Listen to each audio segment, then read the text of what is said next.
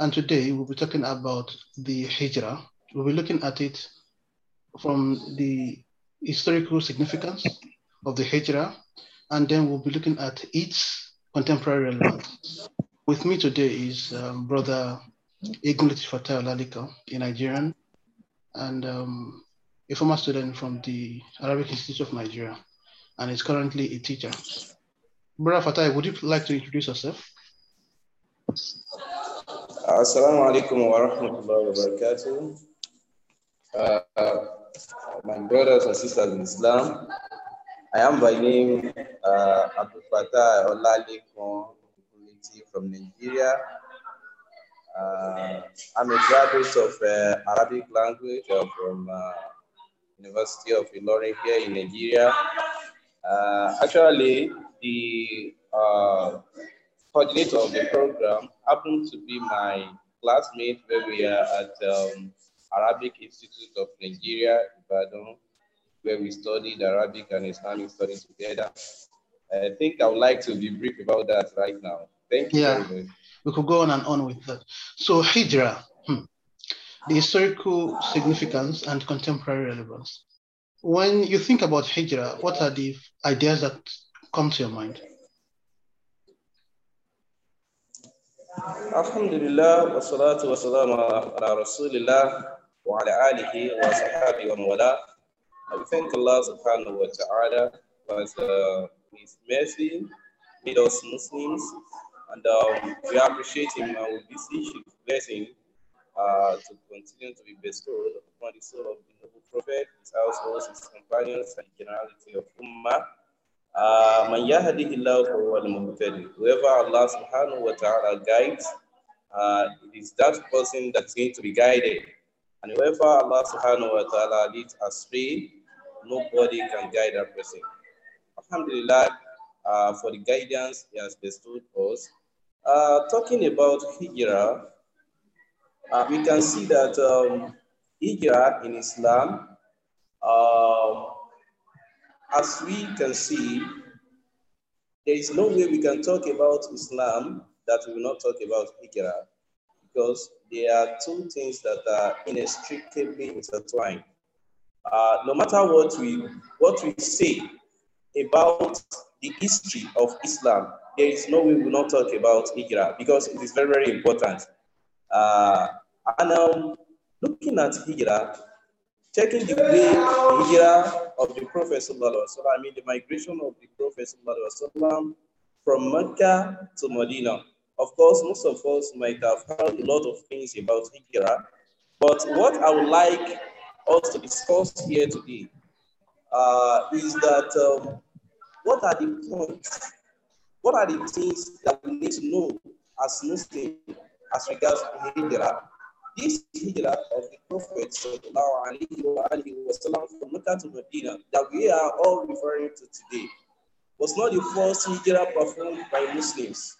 Actually, there was Hijra before the migration of the Prophet Sallallahu Alaihi Wasallam from Mecca to Medina. And looking at the migration of the Prophet from Mecca to Medina, you could see all what actually happened during that time. And we could see that the Prophet was severely tormented, including the Muslims who have accepted Islam during the time of the Prophet at that particular time. Now, let's look at a point that has to do with the language of Arabic language. In the language of Arabic, I won't want to go far in this, but in the language of Arabic, if you say, for instance, if you say qatala, you understand? That is to kill. But if you say qatala, for instance, that is to fight, right? But the scholars of Arabic language have made us to understand that when you say qatala, if any verb should come with the wazn of fa'ala, it means la budda min al-tarafai. It means that these particular actions has major two participants. So when they discuss about the Hijra of the Prophet with us, in Arabic language, they say the Prophet Hajaro Rasulullah Sallallahu Alaihi Wasallam in Mecca ila Medina. Hajaro. So it means we have two major participants in this particular action. The first major participant are the people of Mecca. Then it means that the Prophet Sallallahu Alaihi Wasallam did not intend traveling from Mecca to Medina, and this is one of the points that we need to note here. The point is this: the people of Medina have even heard about the Prophet Sallallahu Alaihi Wasallam before that migration, and they have been inviting the Prophet Sallallahu Alaihi Wasallam to visit them in Medina. But the Prophet Sallallahu Alaihi Wasallam has never visited there before that time. So the Prophet Sallallahu Alaihi Wasallam did not want to go to Medina. He wanted to stay in Mecca, and that is why when Allah Subhanahu Wa Taala ordered the Prophet ﷺ to perform migration from Mecca to Medina, he told Adam, he prayed to Allah Subhanahu Wa Taala that Allahumma anta akhrajtani min ahabbil biladi ilay. It is you, oh Allah, it is you that you are taking me out of the town that I love most. It means Prophet ﷺ loves Mecca, and he did not want to leave Mecca for Medina. But that time, the people of Mecca were major participants in this action because they tormented the life of the Prophet Sallallahu Alaihi Wasallam, and Allah Subhanahu Wa Ta'ala ordered him to go. Why did they not torment the Prophet Sallallahu Alaihi Wasallam? It was because the Prophet Sallallahu Alaihi Wasallam actually came with something that was strange to them. This is one of the lessons here. One of the lessons here is that before we go into the lessons, viewers might like to ask that you've explained the Hijra first as from a linguistic perspective. Okay. Now, before we move to the lessons, okay. And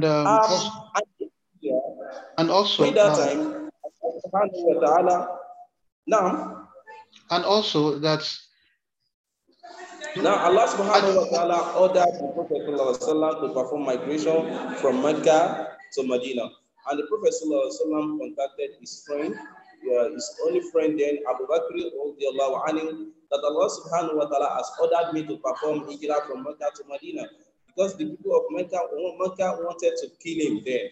They plotted a lot of things just to get rid of the Prophet Sallallahu Alaihi Wasallam, because their belief was that he has come with a strange thing, and they were even looking at him as somebody who has mental problem. Then, and when the Prophet Sallallahu Alaihi Wasallam wanted to go, he contacted Abu Bakr and Abu Bakr told him, "Now there is no problem. Let us go together." And the Prophet Sallallahu Alaihi Wasallam and Abu Bakr, they moved out of Mecca. Then they moved out of Mecca. And even along their way, while they were going out of Mecca, because before they left, Allah Subhanahu Wa Ta'ala says in Surah al-Tawba that, in Surah al-Tawba, if I'm not mistaken, Surah al-Anfal, Allah Subhanahu Wa Ta'ala says, "A'udhu billahi minash shaitanir rajim, wa idh yamkuru bika alladhina kafaru liyuthbituka aw yaqtuluka aw yukhrijuka wa yamkuruna wa yamkuru Allah wallahu khairul makirin." Allah says, "Wa idh yamkuru bika alladhina kafaru," when the unbelievers, when they were plotting against you, yukhrijuka, to put you, the prophet, in a confinement, that when they hide you somewhere, you won't be able to tell the people of Mecca this message you are trying to spread. Aw yaqtuluka, or to even kill you and get rid of you once and for all. Or they send you out of Mecca. They were plotting, and Allah Subhanahu Wa Ta'ala was planning. And Allah Subhanahu Wa Ta'ala happened to be the best planner.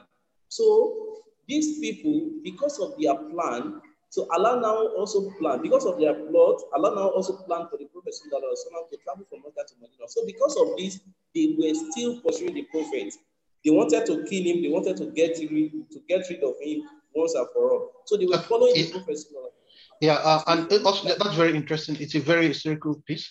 And for me personally, sometimes when I talk about Hijra and when I talk about people about the the whole experience of Hijra, I like to look at it from different perspectives, that although Hijra is significant to Muslims, but I also, because I have a background in strategy, I also see it sometimes as a strategic advantage for him to withdraw.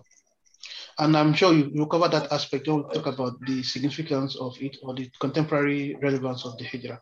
But I also like to see it from the perspective of Prophet Musa alayhi salam, when he had to leave the domain of Fir'aun, and he was pursued away because he was going to be arrested and possibly killed, and he had to move temporarily for 10 years.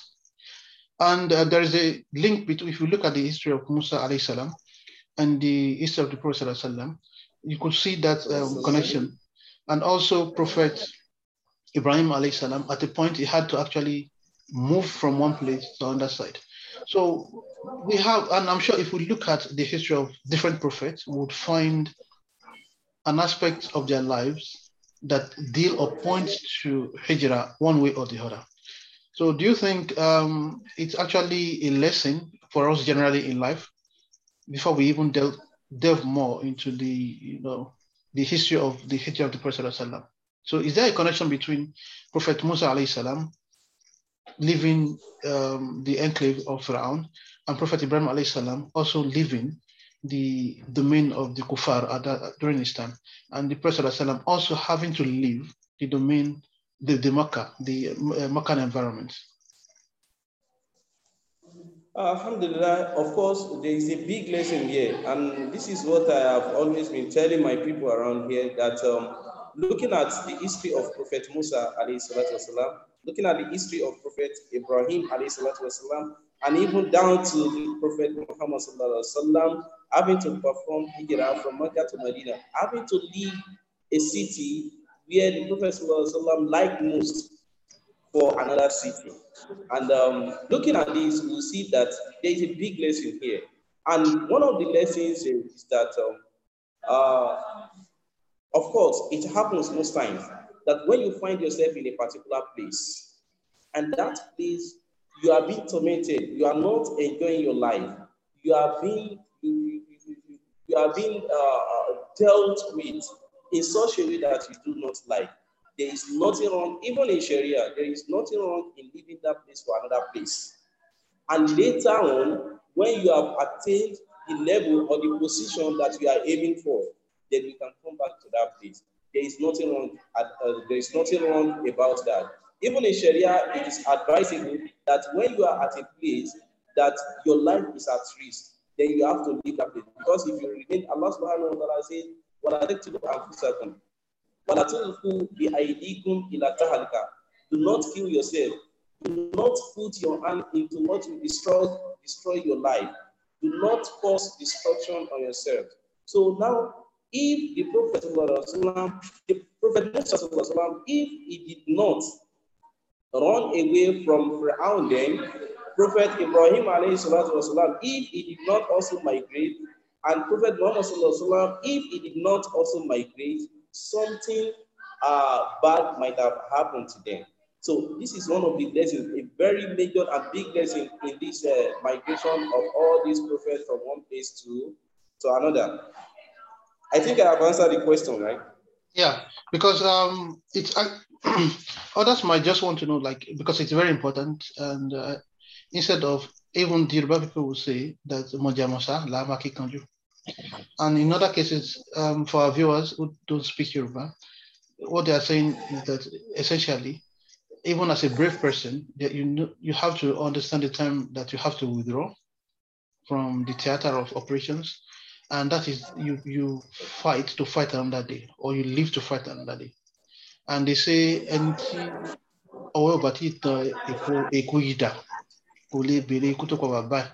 so I think that actually summarizes in a way the importance of having to withdraw. And there is a pattern, because I was listening to a lecture by a professor, also from Nigeria, and from another man, also a South African, late now. And they always tried to connect the life of Prophet Musa alayhi salam with the life of the Prophet Muhammad sallallahu alayhi salam in such a way that they say, they try to use biblical figures to say that when it was stated in the Bible that I would bring unto you a prophet like Moses.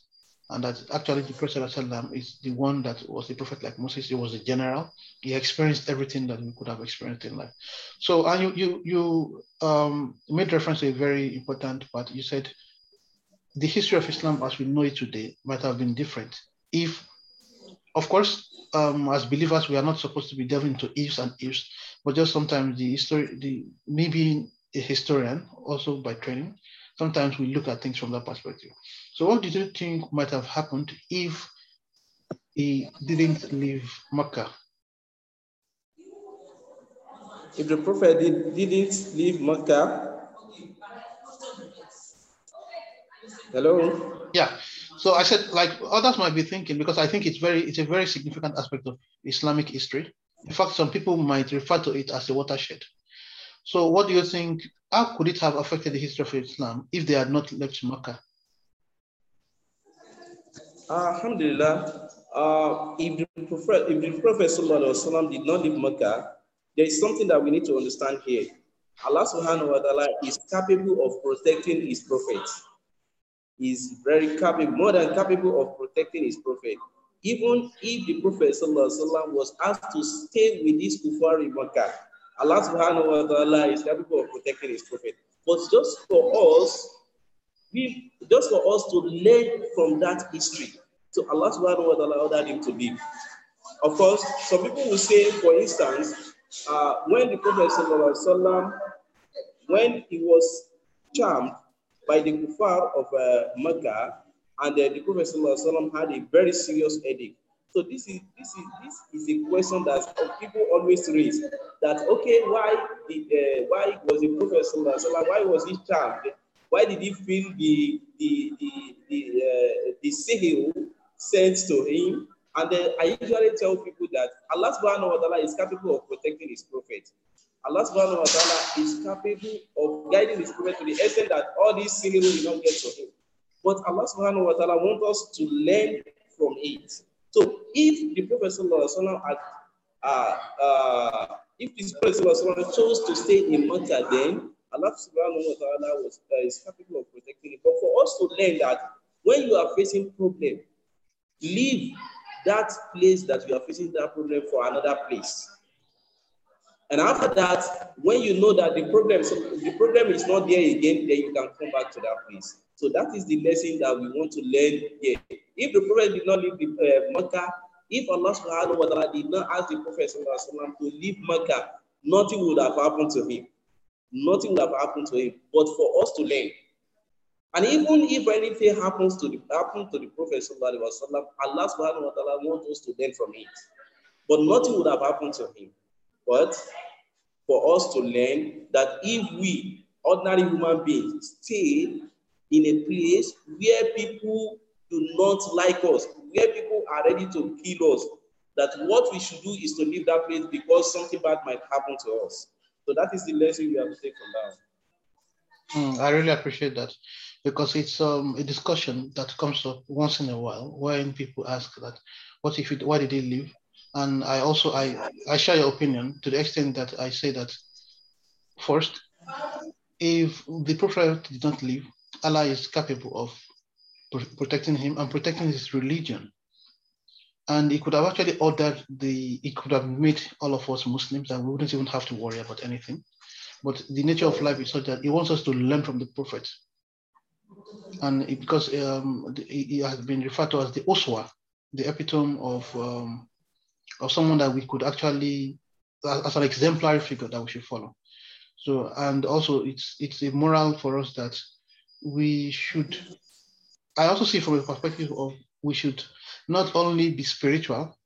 Islam is also a very rational religion that sometimes I make an analogy between the hadith that says that you tie your camel and you should also pray.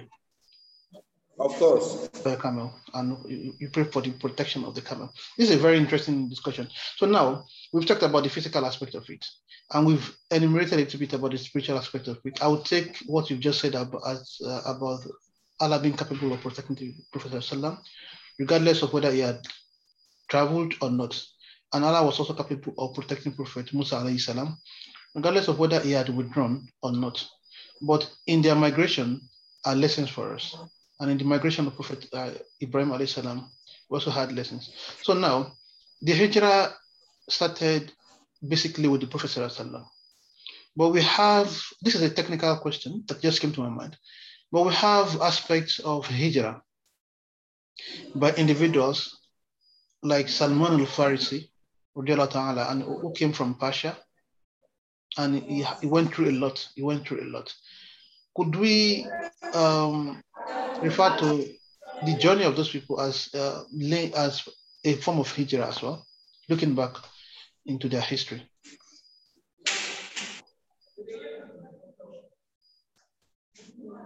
Hello. Yeah, hello. Can you hear me? Yeah. So the question is, of course, technically, the Hijra begins with the emigration of the Prophet sallallahu alaihi wasallam. Of course. Looking back at the history now of so many Islamic figures like Salman al-Farisi, who emigrated from today's Iran, Persia, to the Arabian Peninsula in search of this roof. And he actually met a lot of people. He experienced he had a lot of tumultuous experience. Could we refer to to his migration as well as a form of Hijra?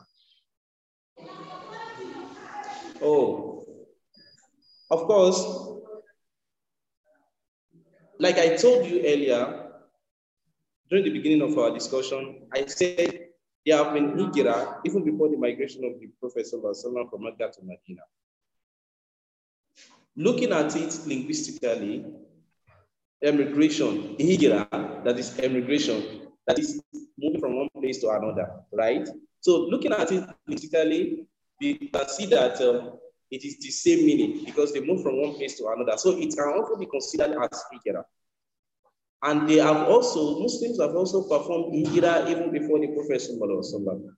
But the only thing that has made this Hijra of the Prophet Sallallahu Alaihi Wasallam different from the ones that other ones are performing is that the direction actually came from Allah Subhanahu Wa Ta'ala to the Prophet to perform Hijra. So that is the major difference between other emigration and that of the Prophet Sallallahu Alaihi Wasallam from Mecca to Medina.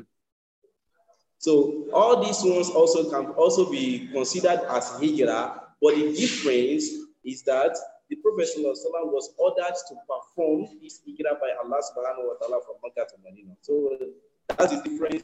And all those ones, the other ones that Muslims are also performing, and also the years can be considered as Hijra. But that of the Prophet, very, very different from other ones. Yeah, that's very interesting, and thank you for that. And also another thing that came to mind is because we cannot talk about the Hijra without talking about the Ansar and the Muhajirun and the brotherhood between them. And today it's actually very significant because we are looking at the historical significance and contemporary relevance. Today we have Muslims from all over the world in conflict-affected zones, traveling to different parts of the world. So anytime there is a crisis, what do you think should be our model? What can we learn from the Ansar in their relationship with the Muhajirun of that era? Of course, there are a lot of lessons. Taking it from the fourth instance, we see that the Prophet ﷺ, when he was ordered to perform Hijra, he moved straight to Abu Bakr radiallahu anhu. Sorry, can you hear me? Yeah, I can hear you clearly. Hello? Yeah, I can hear you. Okay.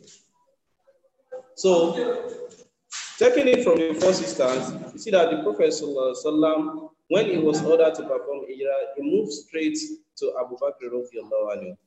That's the chain of brotherhood. And when he got to Abu Bakr radiallahu anhu, Abu Bakr radiallahu anhu did not doubt the Prophet ﷺ. And both of them moved straight. And along their way from Mecca to Medina, Abu Bakr performed something that is very, very, very, very straight to a lot of us. And Abu Bakr was asked after that emigration, and he told the reason why he did that. What was the action?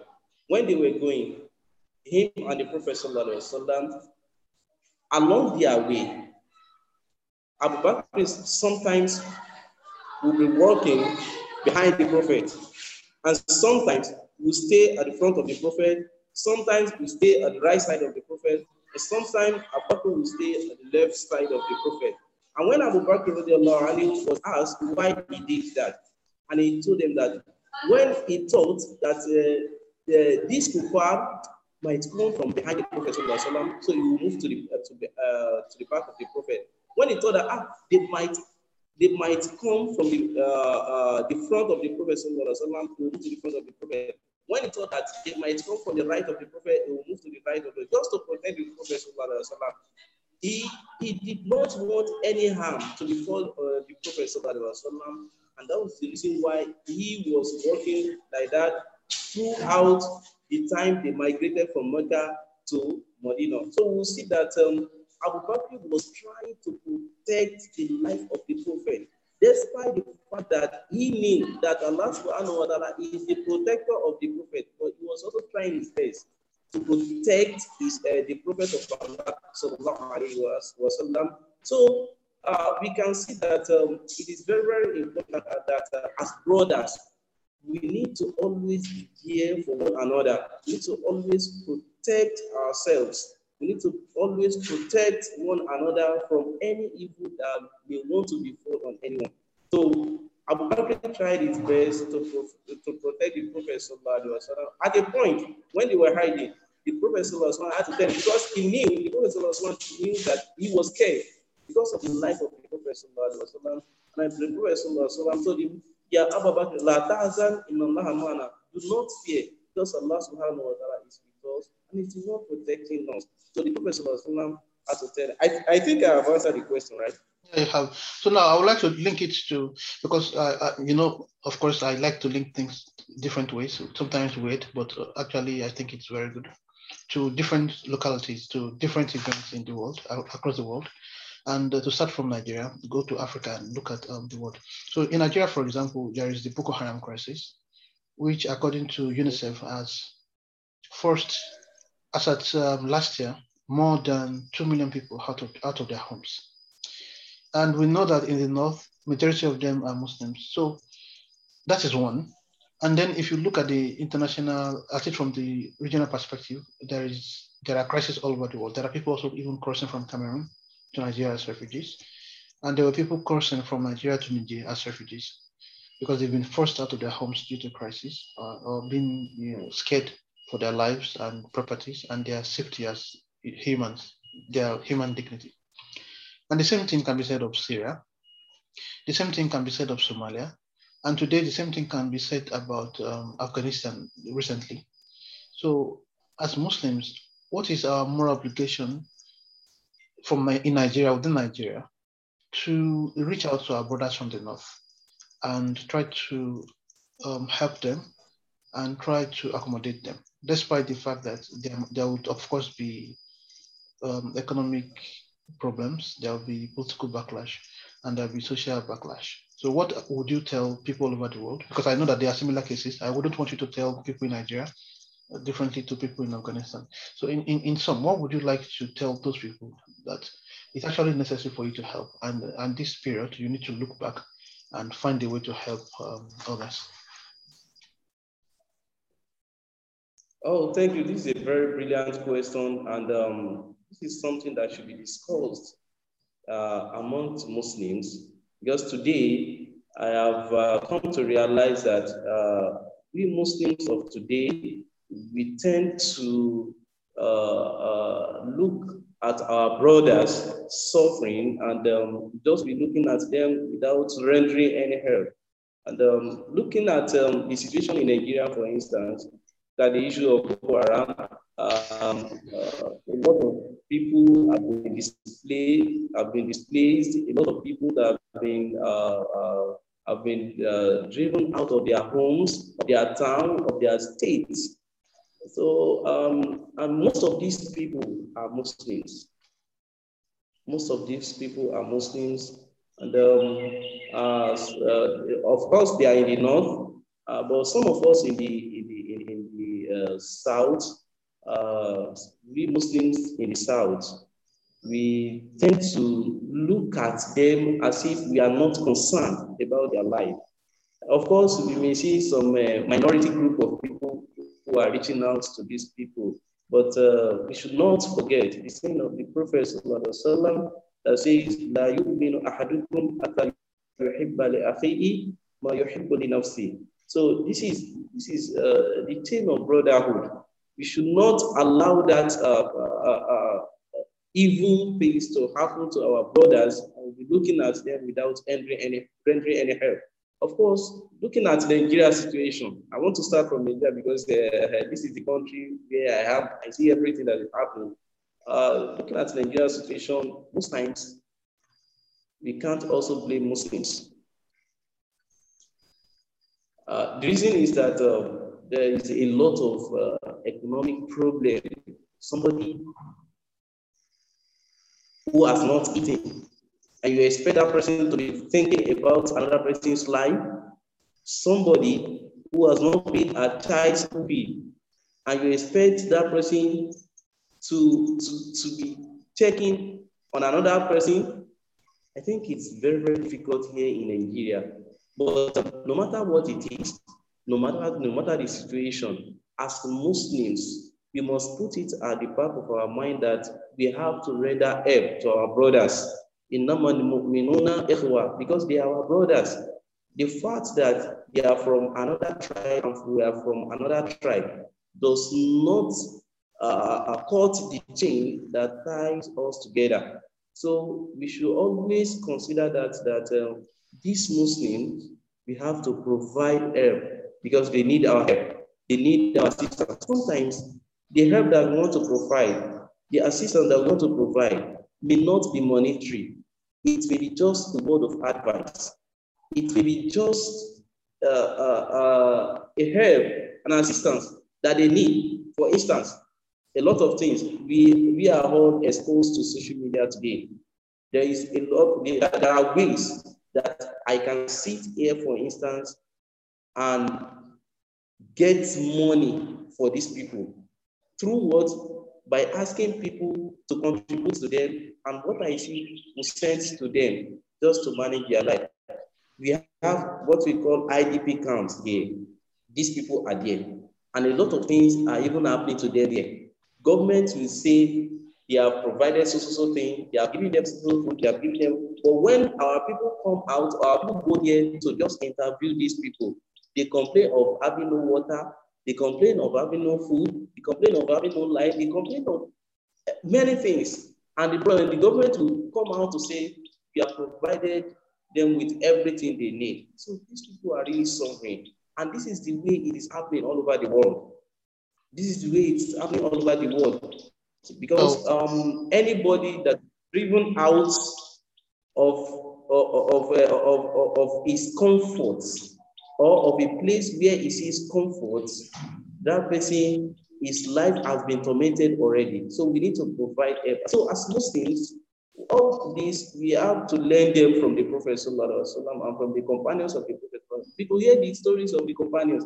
We hear the stories of some companions that were thirsty. They needed water, and they gave somebody water. That person said, "No, go and give another person because he is more thirsty than me. So go and give that person." Before they come back, that the first person has died because the other person also asked them to take it to another person because that person is more thirsty than me. Before they come back, the first person has already died. Before they come back, go back to the second person. The second person has also already died. So that is the theme of brotherhood that should be amongst us, be Muslim, because we are all brothers and we should look after our lives. We should check on one another every time, every day, so as to know that we have brothers out there and we are not the only one facing challenges. So I recently wrote an article about this topic where I delineated the issue into the historical aspect of it. And the question actually came from the article, and also put it as the international, because I have a background also in international politics. And I tried to create the basis for an argument that it is the duty of Muslims to help everybody, the refugees, whether they are Muslims or not, because the Prophet wouldn't have turned anybody away. I know for sure, and I think we can all agree on that.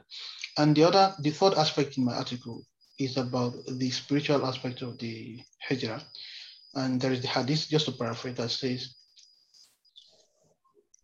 and yuhajira man nahallahu anhu.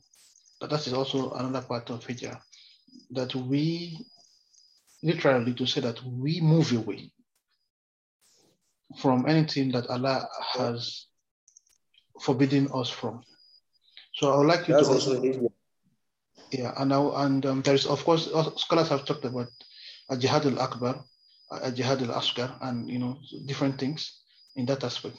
So linking into my article now, which I hope to send to you later, it's waiting for it to be published. What would you say about the spiritual aspect of it? Of Hijra? Yeah. Based on the understanding that an yuhajira man nahallahu anhu. Of course, Hijra continues, and it does not end during the time of the Prophet. Like I said earlier, that moving from one place to another, and we are still doing it. That is still happening. So, moving from one town to another is also Hijra. So, Hijra still continues. But that of the Prophet is just important. It's just different because Allah Subhanahu wa Taala ordered him to perform that Hijra. So, Hijra still continues in a way that when you move from something that Allah Subhanahu wa Ta'ala prohibits for us to engage in, to something that Allah Subhanahu wa Ta'ala likes or wants us to engage in, it's also part of Hijra. So that is the spiritual aspect of Hijra. So when you move, when you do something that you have not been doing before, for instance, you have not been performing Nawafil before, you have not been performing your Tarawih, you have been witri before, so immediately after Isha, you just go to sleep, and next morning, you just go for Saturday, Friday. But you move from not performing witri to performing witri, it's also Hijra. Somebody who is always intoxicated with alcohol, and he moved from not drinking or not taking alcohol to not taking alcohol. So it means that person has also performed the Hijra. So anything that we leave, anything that we are doing, and we leave for the sake of Allah Subhanahu wa Taala to something that Allah Subhanahu wa Taala wants, is also a form of Hijra. So Hijra has not ended. Hijra continues till the end of the world. So Hijra will continue to the end of the world, because if we are still, we Muslims, we must always think of how we will improve in our deen, in our religion. So now we must always think of what we want to add to our good deeds that will make us, or that will give us this high rank or high position in the sight of Allah Subhanahu wa Ta'ala. So when you do something new that you have not been doing before, something good that you have not been doing before, is also a form of Hijra, because you have not been doing that thing before, and you're now doing it, so it's also a form of Hijra. So Hijra continues till the end of the world. That's a very interesting thing. Of course, I could go on and on, but I'm afraid you have a lot of different commitments.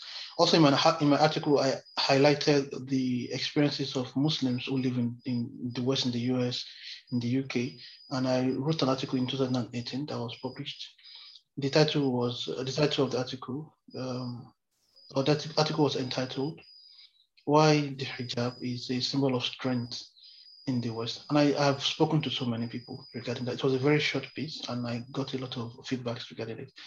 And in the new article, which I will send to you later, inshallah rahman, I also made reference to the idea that there are Muslims who live in different parts of the world, and some of them have been urged, like, you leave your country, come to Egypt, come and live in Egypt. There are Latinas and Latinos who emigrated to Egypt. And there are people from Germany who also moved to Egypt. And it actually happened in Nigeria as well, historically. We can find evidence. We have evidence of people who moved from different parts of Nigeria. Of course, we didn't have Nigeria then as we have it today. But there are historical pieces to suggest that there were people who moved to the southwest to spread Islam. And some people also moved to places where they believed they would be able to spread, to practice their Islam more. So now there is an issue that comes with it. The host community, especially when it relates to the West, usually sometimes is less receptive of the people that are coming. And also because in the past, during the pre-colonial era in Nigeria, and even during the periods of the Sahaba, they didn't have an issue with someone just moving. But today there are complexities, there are legalities to it. And one of the examples of the legalities is that you cannot just move to another country on any basis. You have to know somebody. You cannot just work in another country on any basis. You have to know somebody, and you have to be registered in that country, which has created a kind of barrier.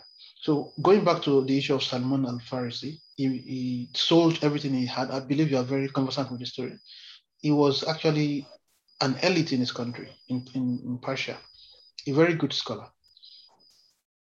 And he followed Christianity to a point. He followed all the other religions to a point. And it was a cleric or a clergyman that told him that, you see, there is going to be a prophet that will come from Arabia, and you really should move to Arabia. So when he moved, he was able to move because of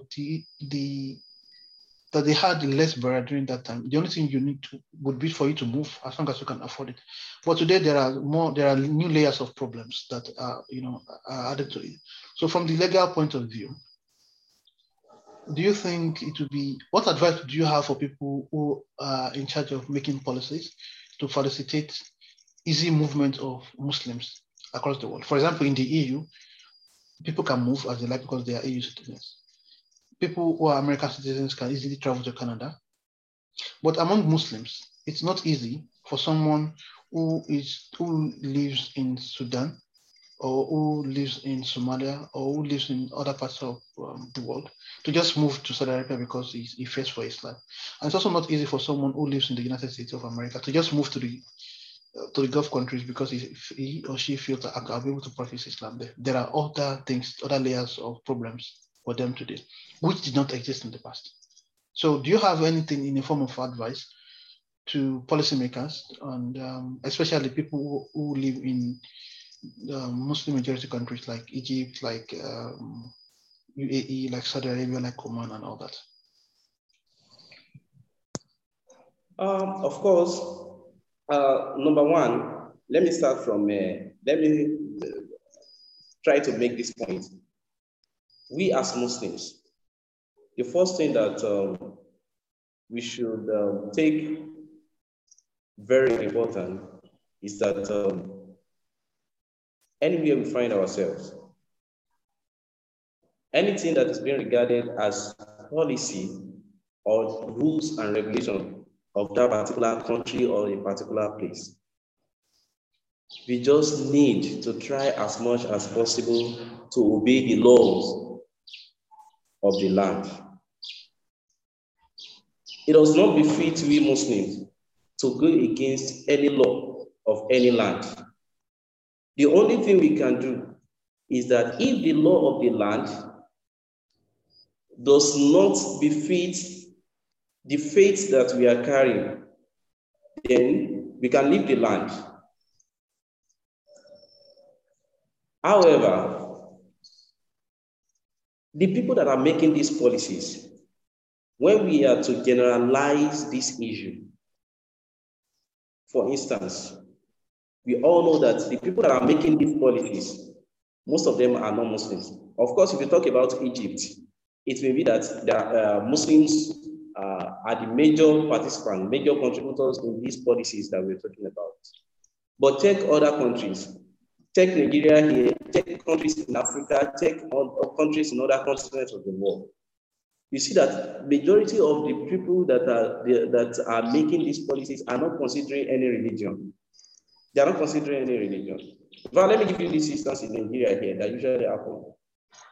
When somebody is being invited, maybe from US, maybe is being invited to US from Nigeria here, and when you get to embassy, they look at you.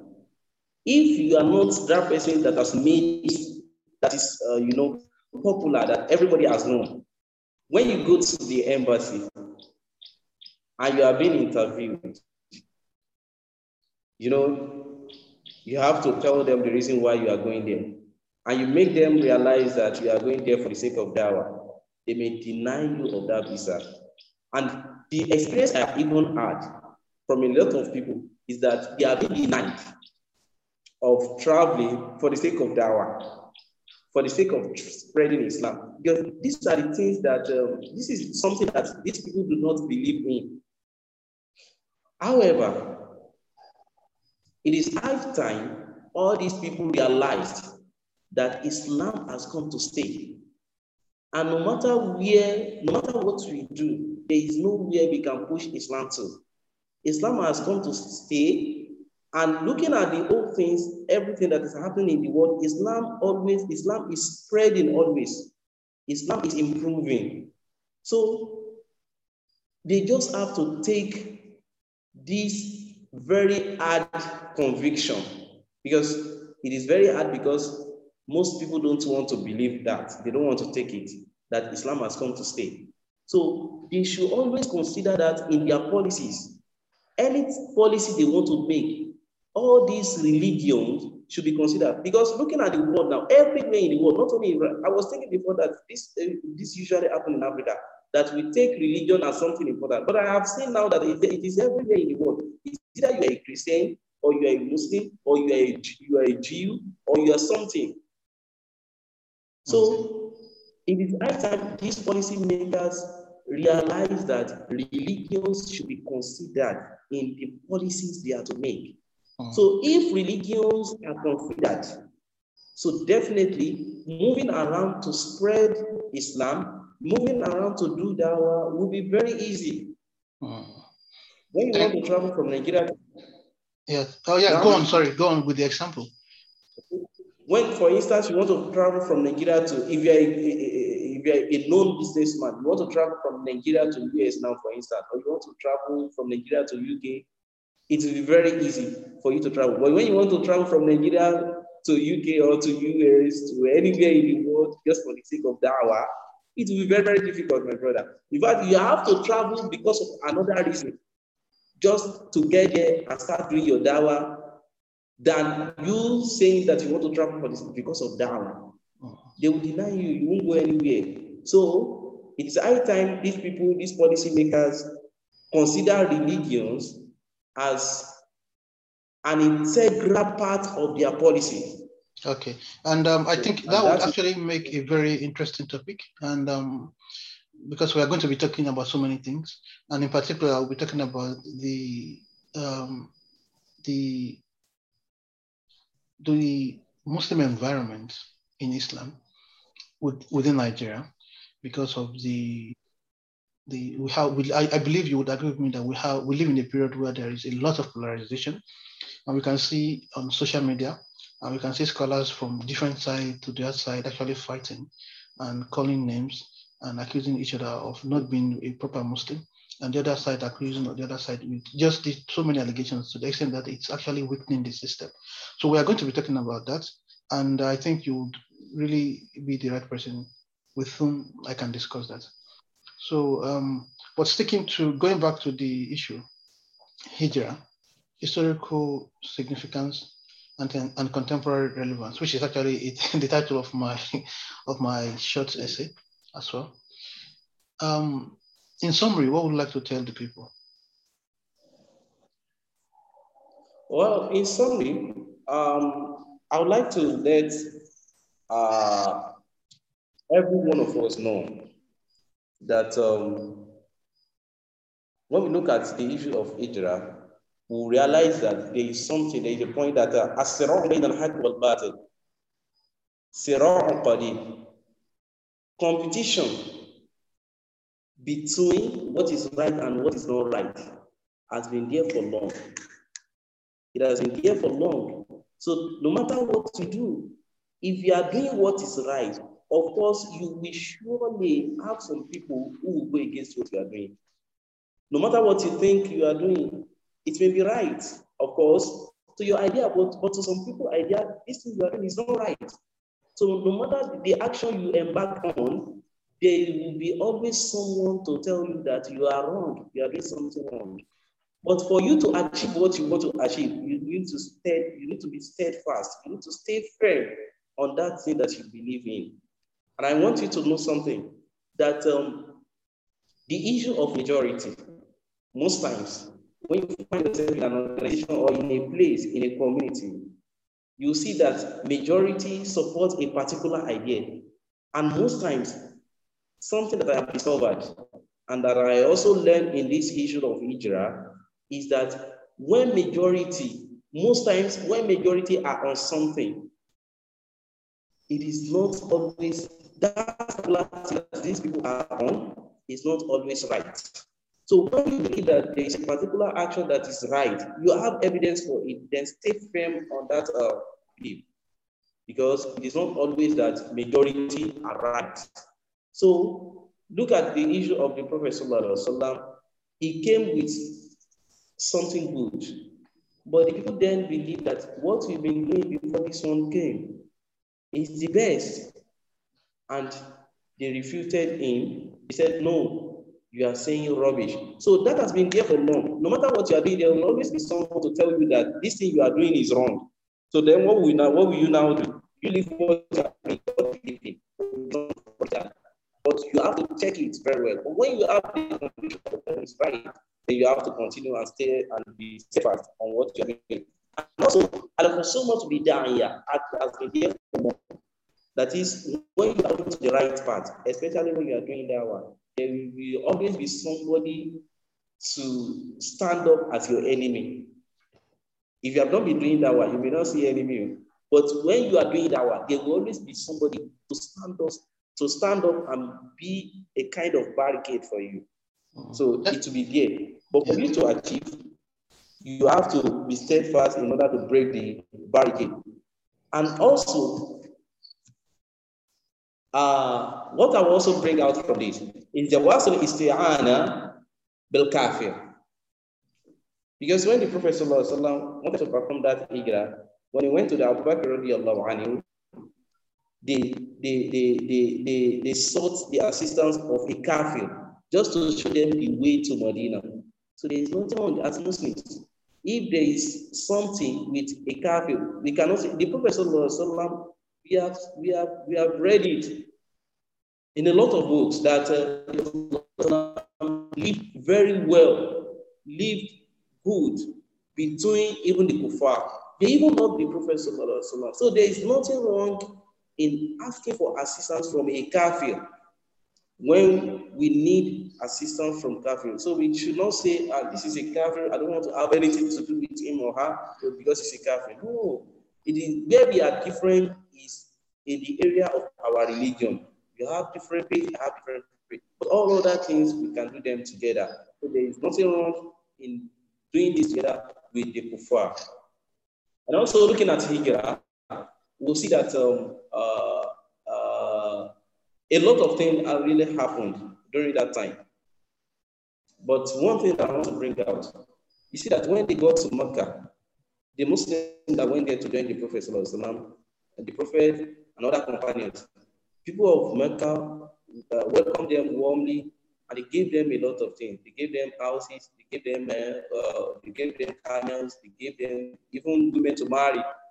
And the people of Mecca who have not come to join the Prophet Sallallahu Alaihi Wasallam in Medina, they heard about this, and some of them started coming to Medina that, oh, this was, you know, would be comfortable for us to live. But the Prophet Sallallahu Alaihi Wasallam told them during that time that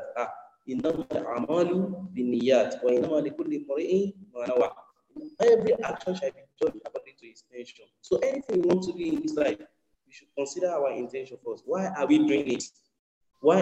Is it for the sake of Allah? A lot of scholars are out there today, like you mentioned earlier, there are a lot of things on social media right now.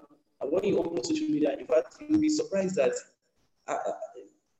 these people, do they call themselves du'at? Do they call themselves the scholars of Islam? You don't even have a good answer to yourself, because they have been calling names everywhere.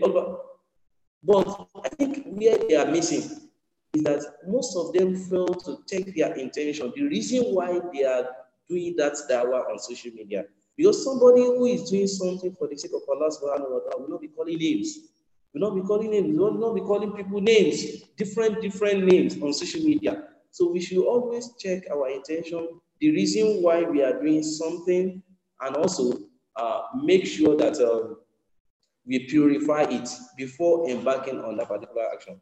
And also one of those things that we should know is that we should not consider this Hijra number, because we're talking about Hijra and we are in 1443 now. That is 1,443 years. We should not consider this to be the age of Islam. That's one of those things that I usually let people know. It's not the age of Islam.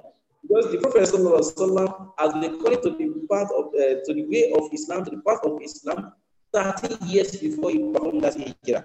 And even this Hijra, the Prophet Sallallahu Alaihi Wasallam did not use this particular Hijra as a means of counting years during his lifetime. It was Umar that started counting this counting years, considering the time of this Hijra. So those are the things that we have to learn, and a lot of things that we need to take out from this Hijra. So I think I have, so let me be brief, because if we should continue, I think I'm afraid we can miss a lot of time here. Yeah, actually it's a very good point that you made.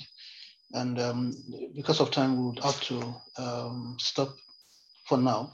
But maybe, inshallah, Rahman, at a later date, we can talk about the impact or the significance as well, because the word actually fits into the discussion of the calendar system, the dating system that we have in Islam.